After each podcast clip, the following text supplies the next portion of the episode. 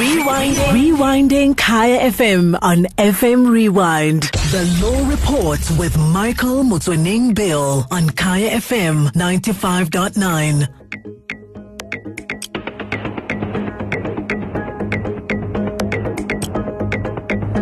A very good evening and welcome to the Law Reports. Happy New Year to you uh, at home, in the car, at the office, wherever you may be. Um, I trust that um, 2021 is a very good year for you. I think that um, for uh, for many of us, um, every day, uh, SMSs, um, uh, calls, you know, this person has left us, this person is in hospital. Um, for those who find themselves in hospital, we wish you um, speedy recovery. And for those who've lost family, our deepest condolences. Um, um, I hope that in your suffering you find mercy.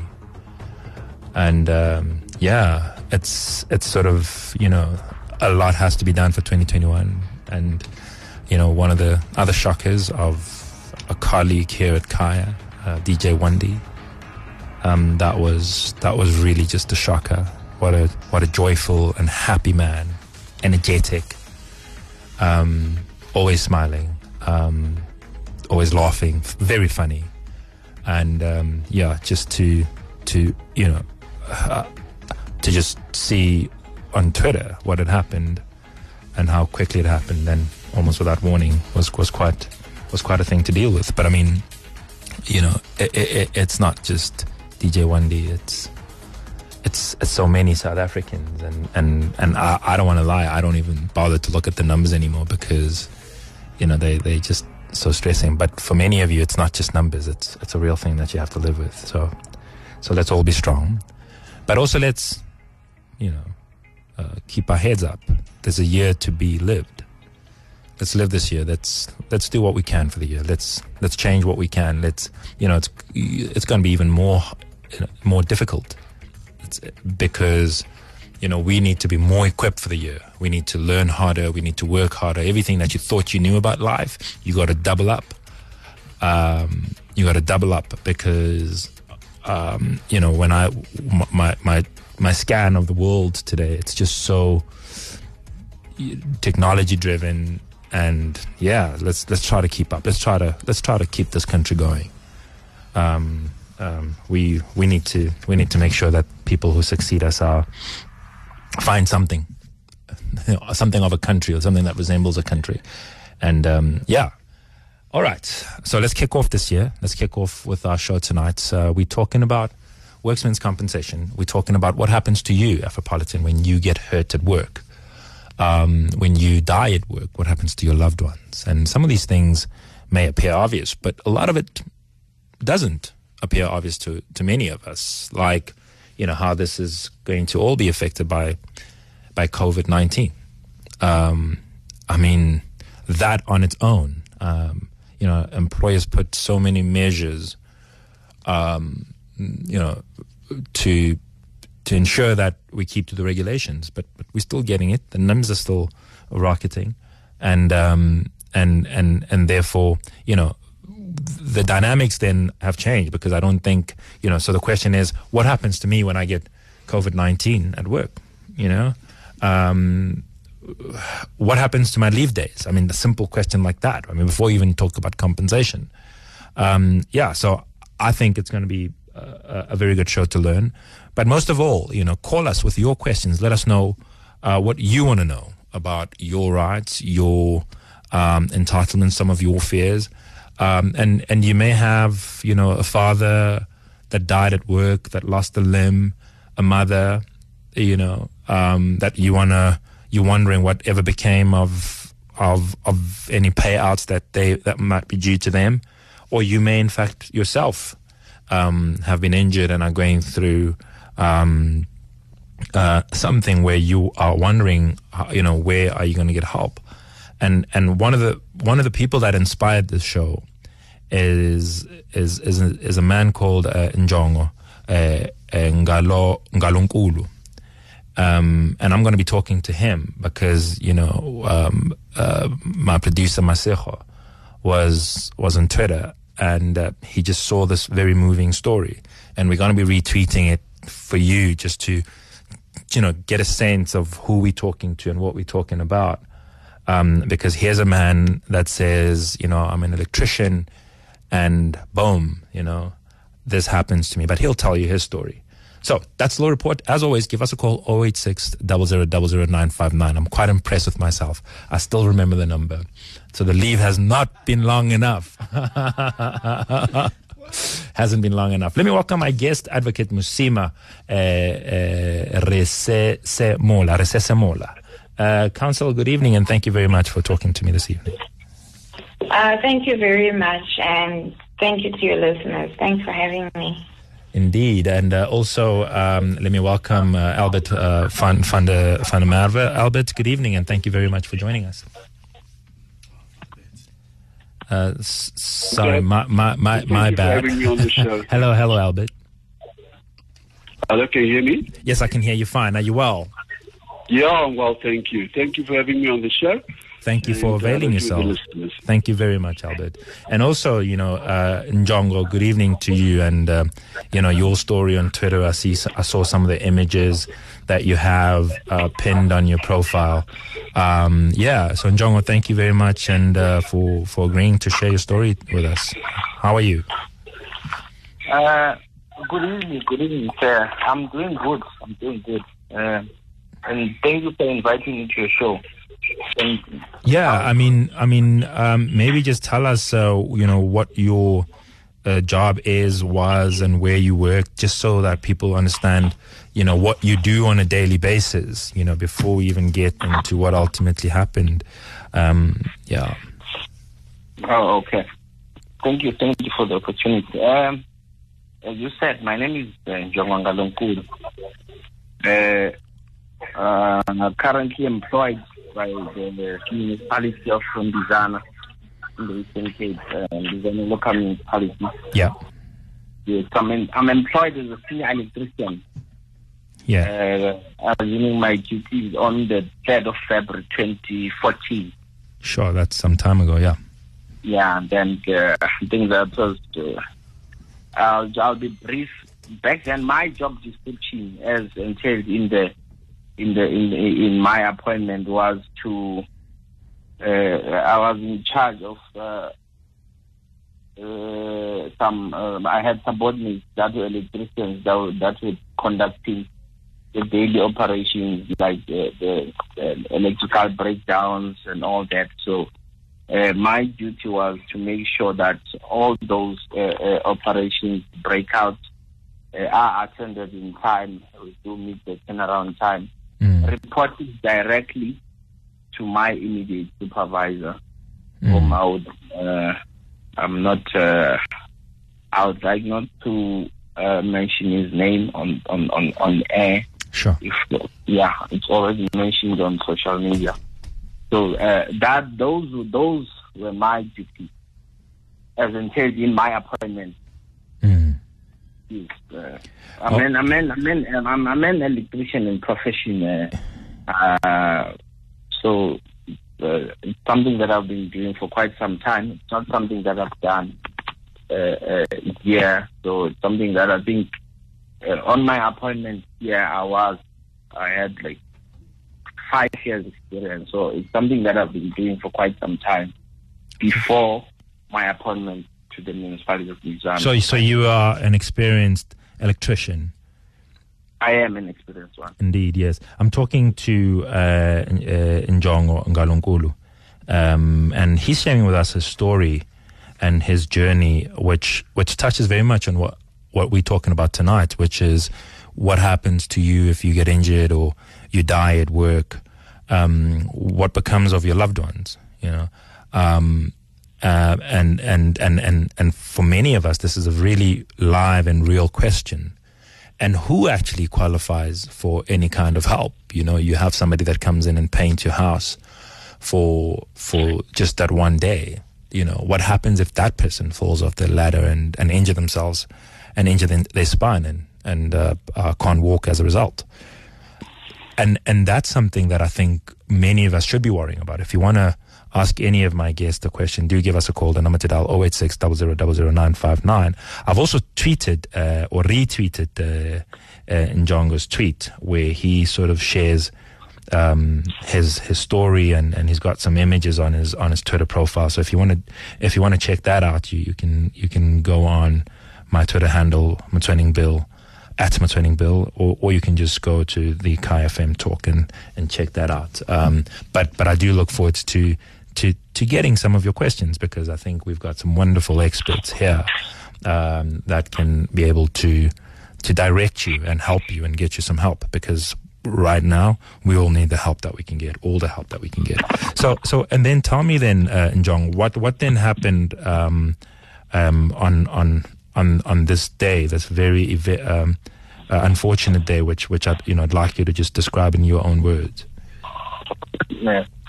Right uh, on the on the unfaithful day of uh, May twenty second, twenty fourteen, mm. uh, I got to work in the morning. And then uh, we received an oh before that day. Since I've, I've, I've articulated my job description mm. on a Monday, because the, the, the incident happened on Thursday, the 22nd. On a Monday, the immediate electrician, electrician reported of sick. So each and every breakdown or problem that uh, arises on the network, I, I was the one responsible as the immediate person. Mm. So, uh, which is why I, am inside that uh, I'm the one who got injured, but my job description, the one that I, I articulated, say something else. So, uh, on the fateful day, we received, when we got to work in the morning, we received uh, uh, some calls that uh, a certain portion of town uh, had no electricity. Yeah. Uh, yes. So, as the immediate person, I was dispatched by my supervisor to go and attend to that, which I did. And with me, I had uh, two two guys. One was uh an intern, mm-hmm. and the other one was a general assistant.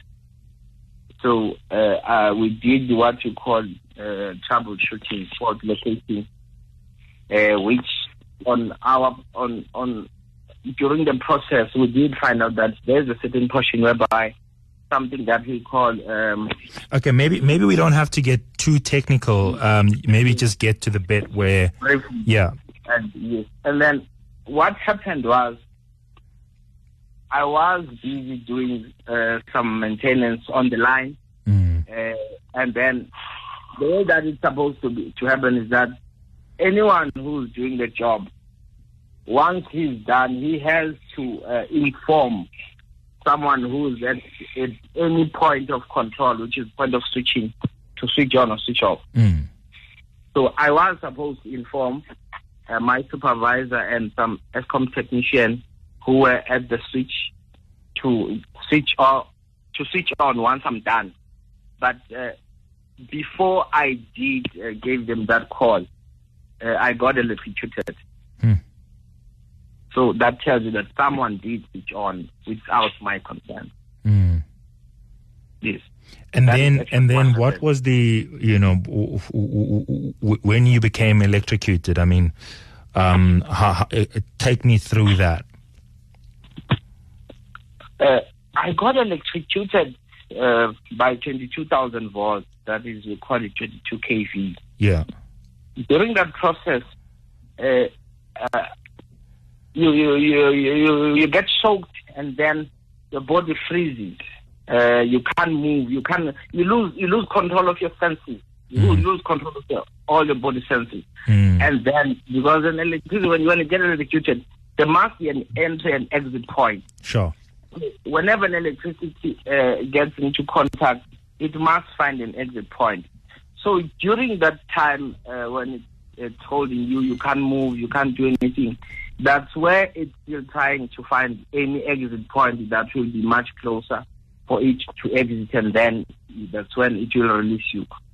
So during that time, you could hear and in your head the sound of uh, the this sound usually uh, year when you're passing by the the substation and the power station. That sound of uh, uh, uh, roaring transformers and roaring Yep. wires. So Mm-hmm. that one is what runs through your head Yo, during that process yo. until it finds an exit and then it releases you. And and what was the Um, exit? What was the exit uh, point for? for Mom, yeah. my, the entry point on me was through my left left arm, Uh-huh. and then my exit point was just above an ankle. There was a hole, a protruding hole whereby you could see the other side, just above an ankle. What? And then that's when it released me. That's why I have to be amputated left leg and left arm. So so so as a result, um, you you the the you, when- when you went to the hospital, they amputated both your your arm and your leg. Yes, but but uh, uh, uh, the reason why, if you could see sometimes someone on Twitter on my picture, uh, uh, the the the arm is is, is amputated very high, just above ab- above elbow, of Mm. which uh, the leg is amputated below knee. Uh, Okay. simply because the damage was too much on the entry than on the exit. So so the arm that got amputated is that the arm through which the uh, the electric uh, electrocution uh, entered. And yes, Okay. and then the leg where it exited. Uh, actually, the reason for amputation is that all the nerves are dead. Mm. So the, the, the on my case, had uh, if ever even if the nerves were dead, if them I would say there was still blood flow, maybe they could have kept the, the limbs, but already there was no blood flow. There was no blood flow. Uh, you could see that the the arm turned, I would say, white. Mm. lack of a word. I saw the picture. Yeah. Yes, you could see that there's no blood flow. All right, and then and then and then um, you know amputation uh, happened. You you you you you were out of work. Did were, were you able? Were you re-employed by the company again? Uh, I was actually, I was never even, yes, I would say I was re-employed, uh, even though I was never even uh, fired because I was injured on duty. Yeah, yeah. Uh, yes, they had to, I think uh, by law, it states that uh, if ever I can do, if ever there can be any more work that they can find for me, then uh, they will follow some processes to release me from of my duty. But uh, I was re-employed, but doing uh, um, other duties. Yeah. And then, um, what about you know? Uh, you obviously have to live without two of your limbs um, for the rest of your life, and and you know, do you have like a prost- prostate leg, or you know, what what happens with your arm? Have you got some kind of aid? Yeah. Then, uh, with, with with regards to the arm, actually, I do have uh, two artificial limbs. I do have an arm, uh, but the arm is uh, I've stopped using it because it, it's so uncomfortable because I don't have much control of it because uh, part of it is artificial. There's little uh, uh, uh, uh, natural whereby uh, I end up lo- losing control over it. So I stopped using it. Okay. And then I do have an artificial leg, which is the one that I'm currently using on a daily basis. and and and and and that's that's you have control over that. I mean, I mean, I was very involved in the Oscar Pistorius commentary uh, during his trial, and and I got quite acquainted with you know his prostate legs, um, which w- were a matter of of some interest in the trial. Um, um, is it sort of at that scale, or because I know there's those very old prostate legs which when when you describe that prost- the artificial arm, I, I got a sense that it's sort of an un, you know uh, unuseful attachment to an arm, and that's why you described it as it, what what sort of is it that sort of high spec, high tech um, prostate or artificial leg? Uh, I would say uh, it's it's it's mid spec because Yeah. Gazette is controlled by the Gazette. So uh, if ever I need uh, the one, I would say uh, if ever I need the one that would be more suitable to me, Yeah. I have to pay because uh, uh, uh, considering my con- my condition, the Gazette doesn't offer the leg that will suit my condition because uh, I, I don't have what they call a, the, the counterbalance because uh, my amputations are on the same on the same side. Right. So yes, so Okay. I would say All right. I mean, I mean, stay on the line. I mean, uh, very, um, you know, I'm, I'm very sorry to hear about about um, you know your experience, but I'm but I'm happy that you know you keep you you're keeping keeping on, um, which is something that life forces us to do. Um, uh, Advocate uh, Rasesemola, if I could just bring you in here just very quickly, I want to take a break, but I thought, I thought before we touch on that, I mean, this is something that, you know, um, something that came up around an employer's obligation. So I get injured at work, and let's assume that you know the employer takes a view that they don't want me back because I can't do my old job again. When we come back from a break, can we touch on that just to talk about in some detail around what are my rights? Because I know for a fact that there are some people who get injured at work and then get retrenched because for whatever reason the employer believes they're no longer able to do what the employer needs. So when we come back from the break, can can we can we tackle that question? Hmm. Great. All right, I'm going to take a break. We're back after this. The Law Report on Kaya FM 95.9. Welcome back to the Law Report. Um, yeah, uh, apparently, allegedly, you you heard what you shouldn't have heard. All right, you didn't hear that. Uh, Advocate Musima uh, Rasesemola, you know, just before I took the break, um, we're talking about, um, you know, this thing about getting injured at work. I mean, take take uh, uh, Njongo for example.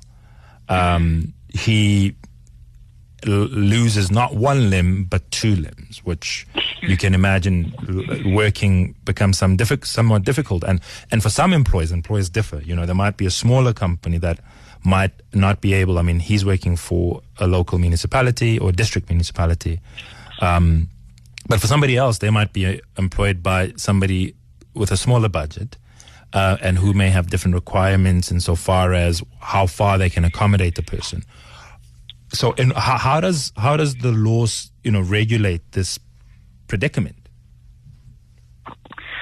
Okay, so in terms of the law, you have what we call the Compensation for Occupational um, Injuries and uh, Diseases Act, right?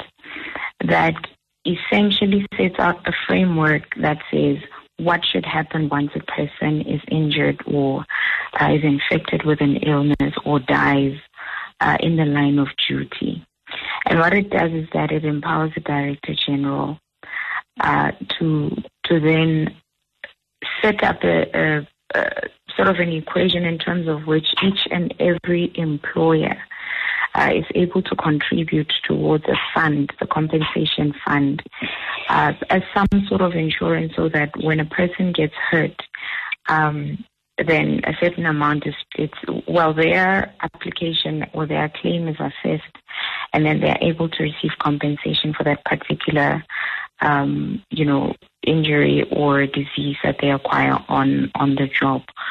So from the moment the person gets injured, uh, on the day that they're injured, it has to be reported to uh, the compensation fund, and then, uh, of course, as time goes on with the procedure of like medical assessment and trying to uh, stabilize the person's condition and an assessment of whether they can, when and if they can go back to work or not, uh, then a medical practitioner will then, at the expense of the compensation fund, uh, will then have to declare when this person can go to work and what kind of uh, sort of other care will they need in order to tend to, say, their injuries or in order to recover from that particular illness that they're under.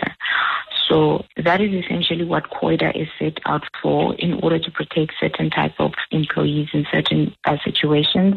And this is to cater for instances where you don't want an employee suing their employer for occupational injuries or diseases or death, uh, so that the employer employee relationship can can sort of uh, be amicable or remain amicable.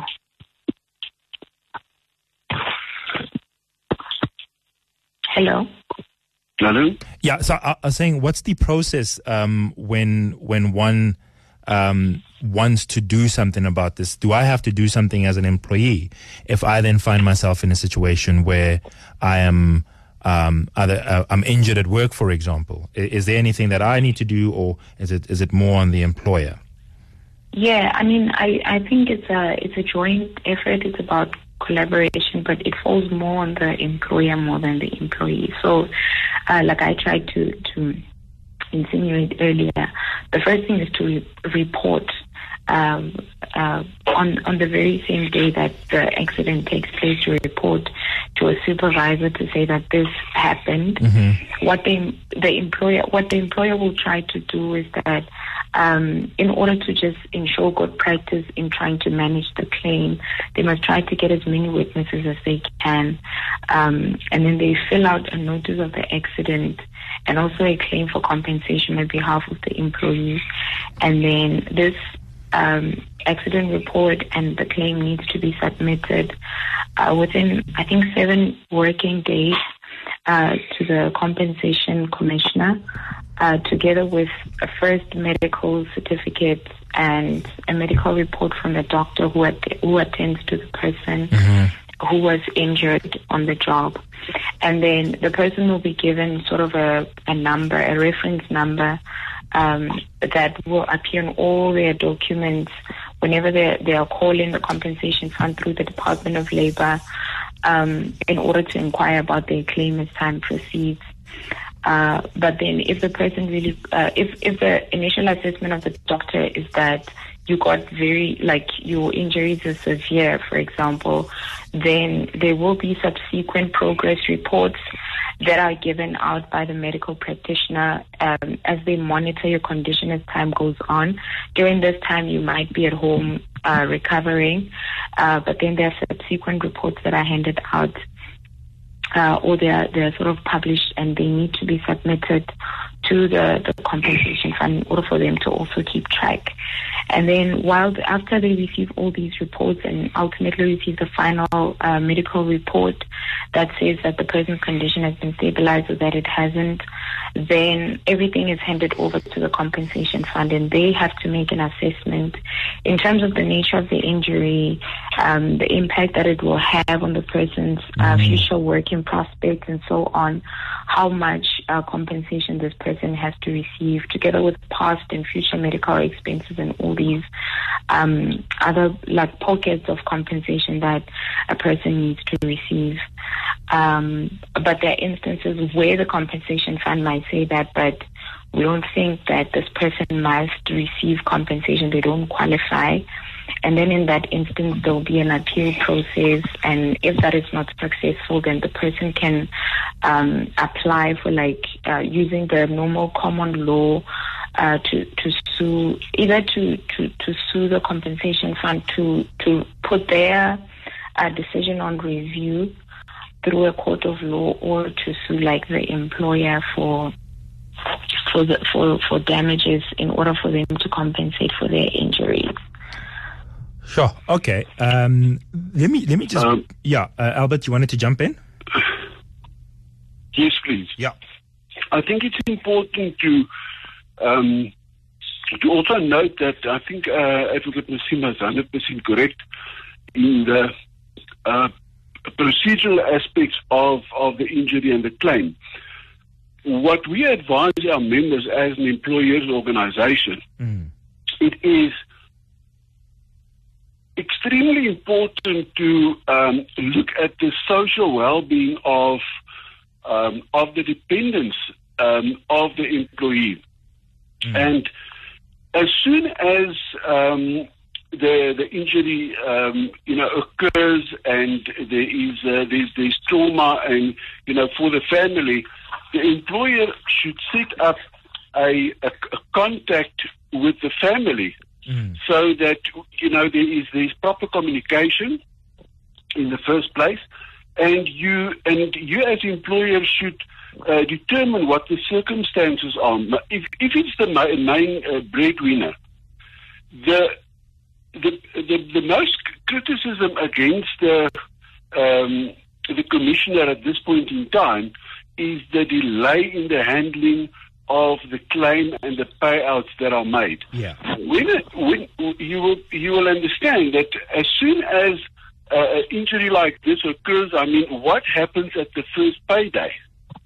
By the by the end of the first month, um, that, that claim will not be uh, uh, uh, handled at such a stage where the compensation fund will start paying out and, and look after this this in, in employee and his, his dependent because you know um, that that employee has got he's got bills to pay and everything. So what we advise our, uh, our members to do as an employees organisation is to um, to at least financially assist the employee.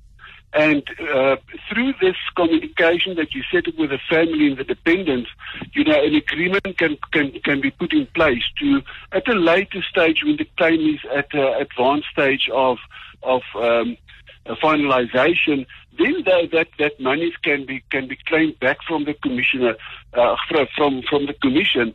But at least the family is, is cared for and looked after um, you know, basically on, on a monthly basis. Yeah. Now, a, a lot of employers, um, and I'm, I'm not talking about the responsible employers, you know, don't think of these things. Mm. And uh, when, when an employee after an accident returns, Mm. uh, there is also an obligation on the employer to to try and find an alternative position for that um, that employee that can accommodate um, the, uh, say, for example, loss of a limb or, um, you know, the, the, the situation, maybe the employee is now in a wheelchair or something, to accommodate that, that, that employee. It is not always possible.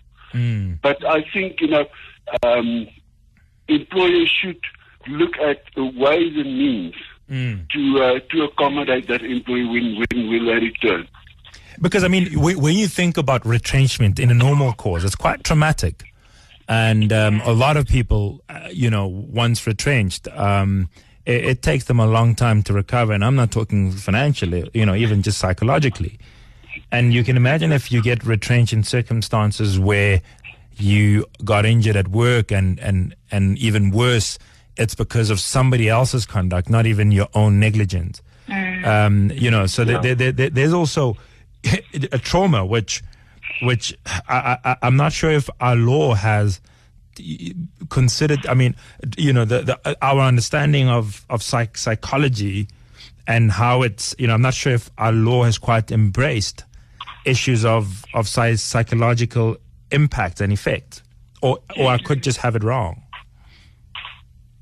Um, Well, I think it's definitely something, um, pardon advocate, it's, it's, it's really something that, you know, um, employers, um, and a lot of the employers are doing that, you know, to look after the social well-being and also after the mental well, well-being of an employee and also their dependents Mm. to, to try and, and, um uh, recuperate from from the impact and the mental impact and the psychological impact of an injury or of maybe um, the death of, of a breadwinner. Mm. You, you you wanted to you wanted to contribute as well, uh, uh, Advocate Ra- uh, Rasesemola. Yeah, I mean, I um, I lost, I dealt last year with. It, it wasn't necessarily a case, but it was a, a legal opinion um, where a client was a mine worker and um, he broke. Um, I think it was the femur bone or something in an in an underground accident. And uh, there was the final medical report. It cleared him. It said his condition was stable and he could return. But he got back, and um, I mean, he couldn't even fit in the boots and go underground without his foot swelling and all of that. So it turned out that when he was in the environment of the workplace, um, his body reacted differently, and the injury became an obstacle to him working. Uh, so, so, but around the same time the mine was also shedding off staff because they were not making like production was low and they were not making as much profit. So those are also the the other kind of problems that come up uh, that sort of exacerbate the problem and the relationships between employer and employee. It's true that um, COIDA is viewed, and there's a recent decision by the Constitutional Court that it is a, a, a sort of legislation that is brought up for also social assistance and social security, mm. and therefore it has to extend itself uh, towards those parts of of of um, a, a, person's life that cover all social aspects in terms of them earning and being secure financially, but also being in a position to to then work in a way that is profitable to them. I think as time goes on, uh, should be developed in order to grow as a fund, in order to cater for all those dimensions, the same way that the Road Accident Fund um, provided it, it becomes managed very well and then it recuperates its funds, is able to cover all those aspects such as the emotional trauma um, and the psychological injuries that a person might receive following uh, a motor vehicle accident. I think the same logic can be extended to COIDA. It's just a matter of the legislator expanding it and being cognizant of the work environment and, and the fact that all aspects, including the psychological, um, are important for people to come back from injuries and perform their work. If you've just tuned in, we're talking about what happens to you when you get hurt or injured at work or when you even get sick. Um, I know there's, you know, uh, a, a, lot of cases that, you know, uh, are trying to be presented as class actions around uh, asbestos and uh, several other things where people just simply get sick because they've worked in a certain environment that was harmful to them. So what happens then? But also, what happens when you die? What happens when your loved one dies? What what what can you do? Uh, how, you know, yeah, yes. Sorry, jump jump in. You know, just to to add on on what was being talked about before you mm. raised this point. The issue, the main issue that we have with, compens- with compensation fund is that uh, after two years of injury, from the date of injury, uh, your case, I don't know, they, they, they say your case is closed. Now, the, the challenge that is there is that uh, what what what happens to the shortcomings, or like like what you're saying, psychological uh, breakdown, all that, mm. uh, for the extended family, for the family, uh, I meant to say, Mm. If you discover, you experience uh, the, the, emotional breakdown, let's say two, year, two and a half years after accident, it's a process to get that case open because the case is closed. Uh, uh, then to get, uh, in fact, I'm talking about my experience. Uh, your case gets closed for such. Uh, the only thing that it, it, that you you get from them if ever you, you, you have been declared as chronic, so you receive certain medication monthly, that one, that one, it, it continues. But for, for, for instance, now I'm going through what we call uh, uh, pain management. Mm. Uh, it's a process for me to get that being funded by compensation fund because my case has been closed two years. What, what is pain management? I mean, is, is is it? Are you talking uh, about physical pain? Yeah, it's uh, actually in my case, it's, uh, I would say it's a psychological pain because it's a nerve pain. Um, even though physically the wounds is healed, but uh, they they call it a, it's a, it's a neuralgia, a phantom limb pain. So I'm going through that. Uh, so if, if it's a nerve, then it's physiological. Uh, physiological, I don't know. So, so no, no, it's like it's it's physical. No, it's not physical. Yeah. They, it, it's not physical because uh, they have to do. What happens is, uh, it's it, it's caused by the damaged nerve. Yes. What is amputation, and then uh, uh, the wound will heal physically. Yes. But psychologically, uh, I'll, I'll say, I forgot the term, the medical yeah. term. But what happens is that that the root of that damaged nerve then you, you go through something that is called phantom limb pain, whereby you, you experience uh, uh, uh, certain uh, uh, types of pain like burning and whatnot. So that that pain that needs to be controlled. Mm. So as a result, I'm, I'm I'm taking medication, but now even on if you're taking medical drugs, then you, you, you develop uh, an endurance whereby you'll find out that they not they not more they are not that much effective as they are. So you need to to to to to, to look for other uh, um, types of managing this pain. Sure. And then others it's, uh, it's through the the procedure, and then uh, the one effective one currently the the, the best uh, uh, pain treatment for for for for the for phantom limb pain. is called the spinal cord stimulator. The one that I recently uh, went for. It's an operation. Sure. Sure. Mm, um, um, compensation. Uh, the, because from the hospital admission to the doctors and all that, uh, uh, a compensation fund couldn't fund that. Uh, the, you have to write a motivation to pay to get the case opened, and then you have to wait for them to reply. And, and, and I think I want to I want to touch on that and, and just check with my guests because I know with the RAF there's a lot of uh, you know there's a computation of future medical costs etc etc when they work it out. So I'd just like to check with my guests when I come back how that is sorted out. I'm going to take a break. Do give us a call if you have any questions for my guests. 086 959 I'll be taking all of them after this. The Law Report with Michael Motsoeneng Bill on Kaya FM 95.9. Welcome back. We're still talking about uh, workmen's compensation, and joining me on the line are Albert van der Merwe.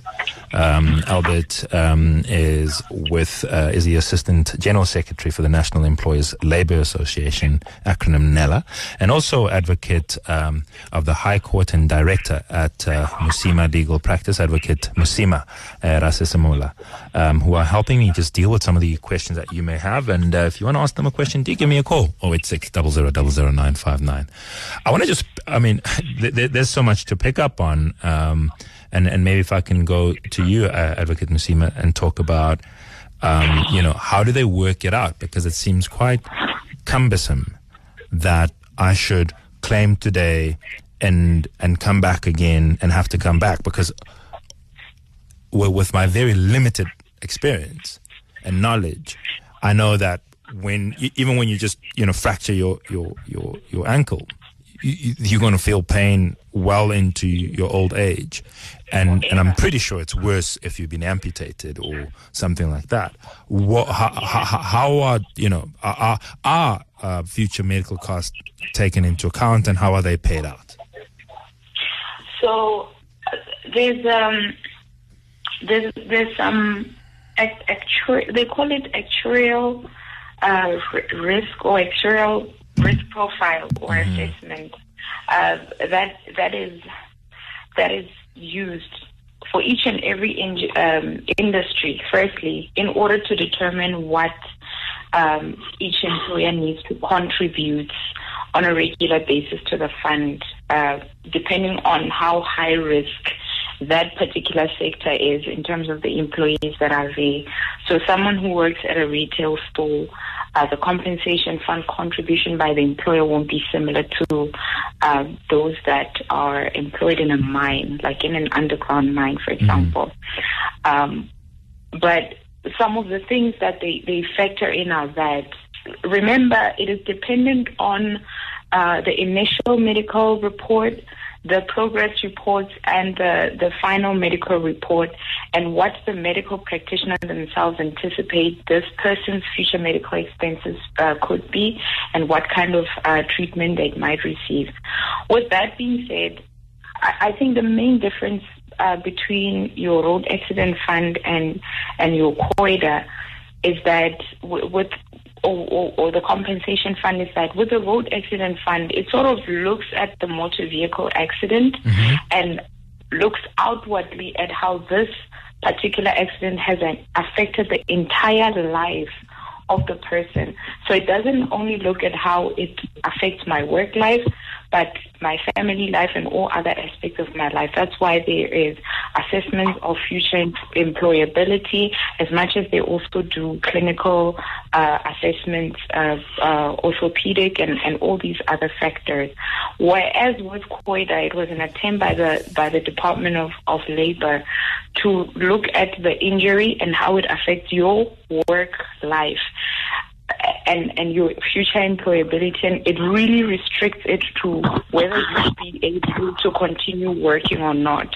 Furthermore, it is limited by that particular medical practitioner who does the assessment, um, who you are usually, um, okay, they give you uh, like a, a, a permission or a right to say where you would like to have your, your medical assessment being done but it can only be one practitioner.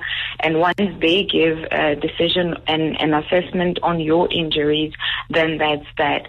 So I think that is the main difference to say that uh, Road Accident Fund is more outward looking and therefore it deals with multiple aspects of the injury and its impact mm-hmm. as opposed to COIDA that deals specifically with the injury and how it affects uh, that uh, your particular role in the uh, in the current work that you are doing, um, and it's the employer then making up for the fact that uh, because you were stationed here, working here, then that's how you got impacted.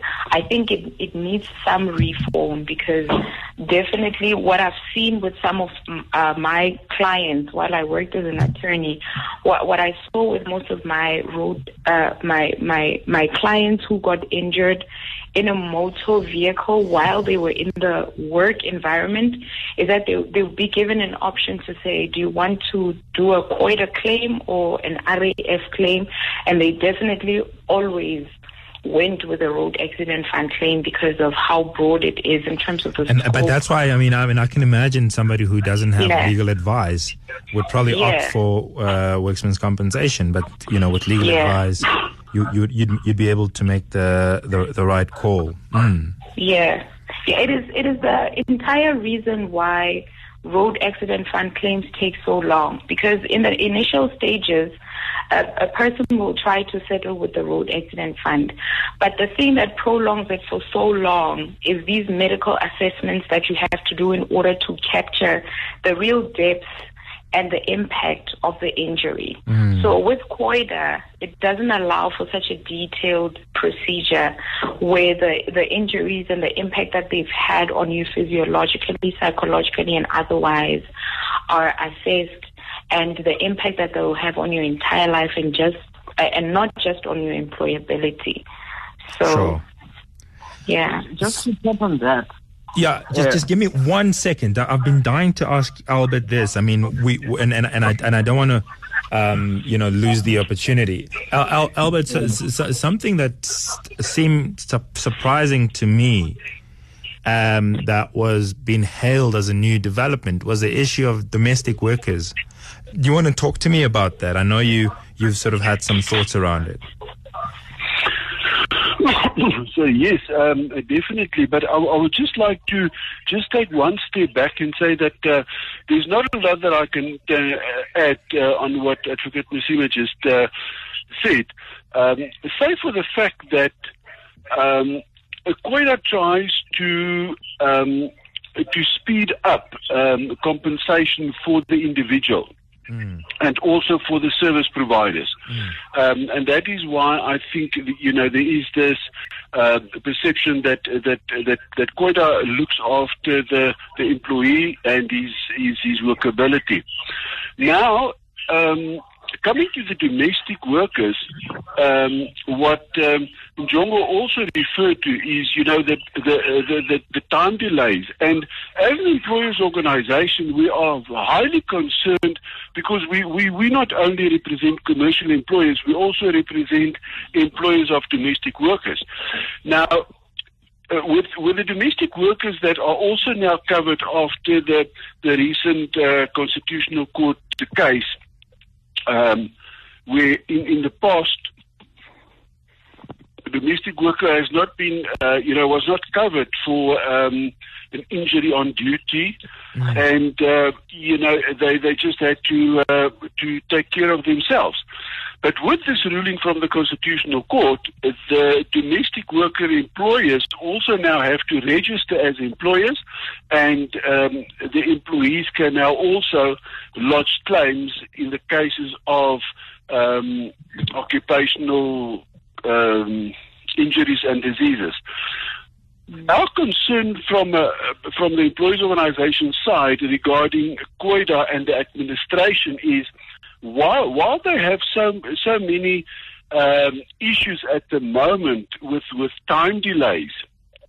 What you know before the domestic workers uh, now also qualify, what is the effect going to be with another 800,000 to 1.3 million domestic workers now also being able, you know, uh, being registered and, and can lodge claims, not that all of them will lodge claims, but it will definitely have an effect on the workload and how it will be treated. Um, and uh, you must remember that a domestic worker does not only refer to your domestic helper in the in the household, but also refers to your gardener, your chauffeur, your nanny, your the, the caregiver looking after the elderly or And and here's a more worrying category uh, for me, uh, uh, Albert, is a lot of people don't have full time domestic helpers. So you'd find one one person, and it applies as well to gardeners. One person does a garden or cleans uh, for three different households in a week. Um, and and if somebody's working for you twice a week, um, what are your obligations and what are the obligations of the other two employers? Well, I think that is that is the the, the biggest misconception that there is at the moment that um, employers regard a, a domestic worker who works one or two or even three days in a week for you as a temp or as a casual or some odd um, names or uh, you know functions that, that these people do. But the thing is that every domestic worker who works for you, whether she works one day or six or seven days in a week for you, is an employee. Yeah. Now, if you look at the Unemployment Insurance Fund Act, if an employee works more than uh, 24 hours in a month for you, that employee must be registered in terms of the Unemployment Insurance Fund. Now, as an employer of a domestic worker, where uh, and now it includes the garden, the, the, person coming in on Saturdays to work in your garden, that person will have to be registered, or you as the employer has to be registered, because if that guy gets onto a bakkie, you uh, take your garden, Operates a uh, lawnmower. it- Yeah. And he falls and he falls off Yes. the bakkie or the dog bites him or he gets electrocuted by the lawnmower or something like that. I mean that person will then be entitled to claim from from uh, um, from COIDA.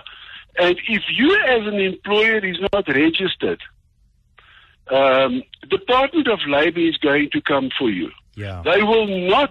They will not jeopardize the employee's position, but the employers will have to register and will have to contribute. And, and I think maybe Now, the important point to say, just to, you know, take the opportunity as well. I mean, when I work, I want to know that I'm protected. So if somebody works for me, I think I should afford them the same courtesy. Exactly, exactly. It cuts both ways. Mm. But it, it, it even goes further that a domestic worker that works, and a domestic worker will not come and work for you and then ask you, where's my contract of employment? Or at the end of the month, where's my, where's my payslip? Mm. Because they feel that they will jeopardize their positions. And, and So but it's also like customarily just you know very casual the the relationship you know historically where you know Ex- yeah, no, uh, exactly. But until you get to uh, to the CCMA and you must now go and explain, you know, uh, are you as the employer compliant with with all the legislation? And you know, the, the domestic sector is regarded as an informal as an informal sector, and that is another big misconception. There are so many laws that are applicable to a domestic worker and her employer all the responsibility of compliance lies with the employer. But but but but, but And uh, uh, uh, you know, uh, uh, Advocate uh, Ra- Ra- and, and, and, and you, Albert, claim you on this. The person has got two, three, four employees that they work more than 24 hours for per month. How does how is that handled? Do we all have to pay? You know, because I, I, I, because there would be something of an over contribution. no, no. If we all register. No, no. no, there shouldn't be an over contribution because you must remember that that employee will work pro rata of a monthly salary will come from from the different employers. And the employer is going to, as we understand that uh, the, the commissioner is looking at the, the, the contributions, and it also works like that commercially. You, as an employer, will contribute um, a percentage of of the remuneration. Yeah. So, you know, the five people, if she works for five different people in a week, five different people will at the end of the day contribute percentage of the full month salary.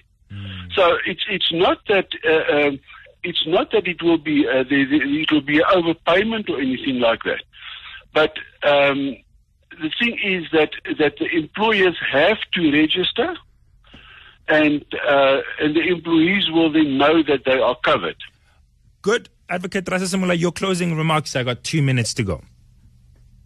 Um, I I just I'll just put the closing remarks in terms of this domestic workers issue mm-hmm. to say that definitely it has been deemed as an informal sector, although it has been the backbone of the South African economy for time immemorial, uh, for such a long time. And I think it's very good that the Constitutional Court did what it did.